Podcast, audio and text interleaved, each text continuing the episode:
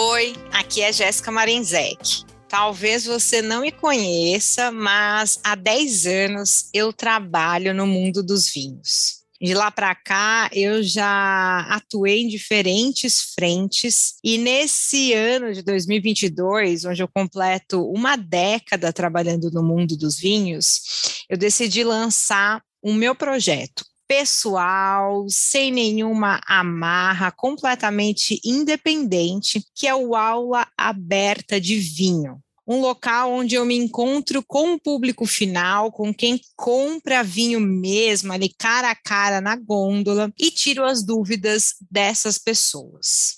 Antes de me enveredar nesse mercado, na verdade, eu tinha trabalhado como professora de artes e também como comissária de bordo. Mas deixa eu te contar um pouquinho da minha história aqui no mundo do vinho. Eu comecei trabalhando como sommelier em um restaurante na Ilha de Malta, mas eu logo caí para o varejo e não saí mais. Olha, eu já fui compradora de vinhos, onde eu pude viajar para diferentes feiras nacionais e internacionais, negociando altos volumes de garrafas para trazer aqui para o Brasil. Assim como eu também visitei inúmeras regiões vitivinícolas, caçando novos rótulos para o nosso mercado e até morei em Berlim fazendo essa busca. Eu também fui dona de uma loja, tipo quiosque de vinhos, num shopping na Avenida Paulista e fui gerente de experiências de vinho. Hoje, eu atuo como gerente comercial de um e-commerce de vinhos e, fora isso, já ajudei a fazer vinho na Califórnia, dei aula de vinhos e fui jurada em alguns concursos internacionais. Agora, quando o assunto é curso de vinho, eu já fiz alguns, viu? Até chegar ao diploma da Wine and Spirits Education Trust.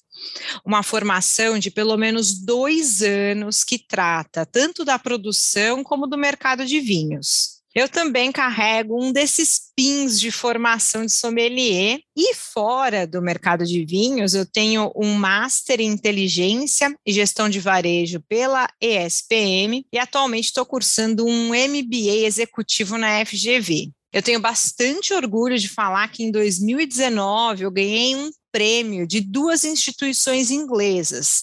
Foi o Future cinquenta, que escolhia os cinquenta nomes para o futuro do mercado de vinhos no mundo.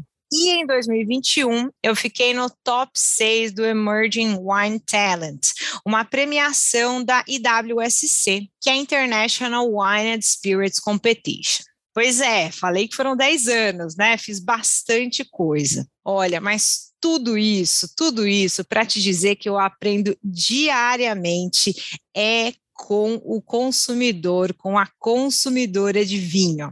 Como profissionais, a gente pesquisa, lê muito, conversa com muita gente, passa horas na frente do Excel, fazendo inúmeras planilhas. Mas se tem uma coisa que muda, que surpreende, que nos deixa com um ponto de interrogação no rosto, é o comportamento de quem compra vinho. E não adianta se enganar não, viu? A gente pode ouvir por horas e horas as pessoas mais entendidas de vinho, o que na verdade pode ser bem chato dependendo da pessoa, mas a verdade é que se a gente não ouve e não se conecta com quem compra vinho, a gente tá é perdendo tempo. Eu dei e eventualmente dou aula de vinhos para diversas pessoas em todo o Brasil, tanto presencialmente como virtualmente, e são nessas interações que eu aprendo demais, viu?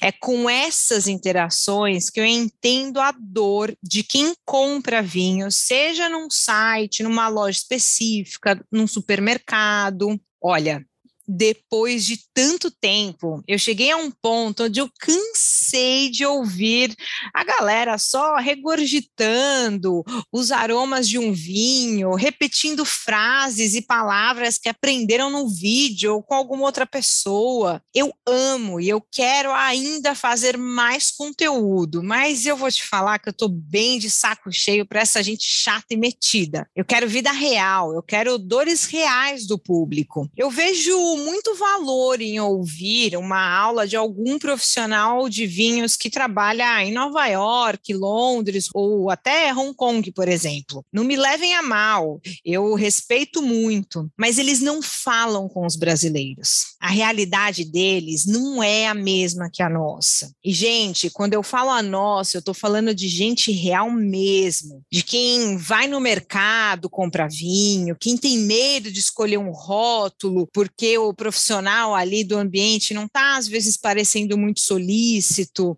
Enfim, seja num restaurante também. É por isso que eu criei o podcast Aula Aberta de Vinho.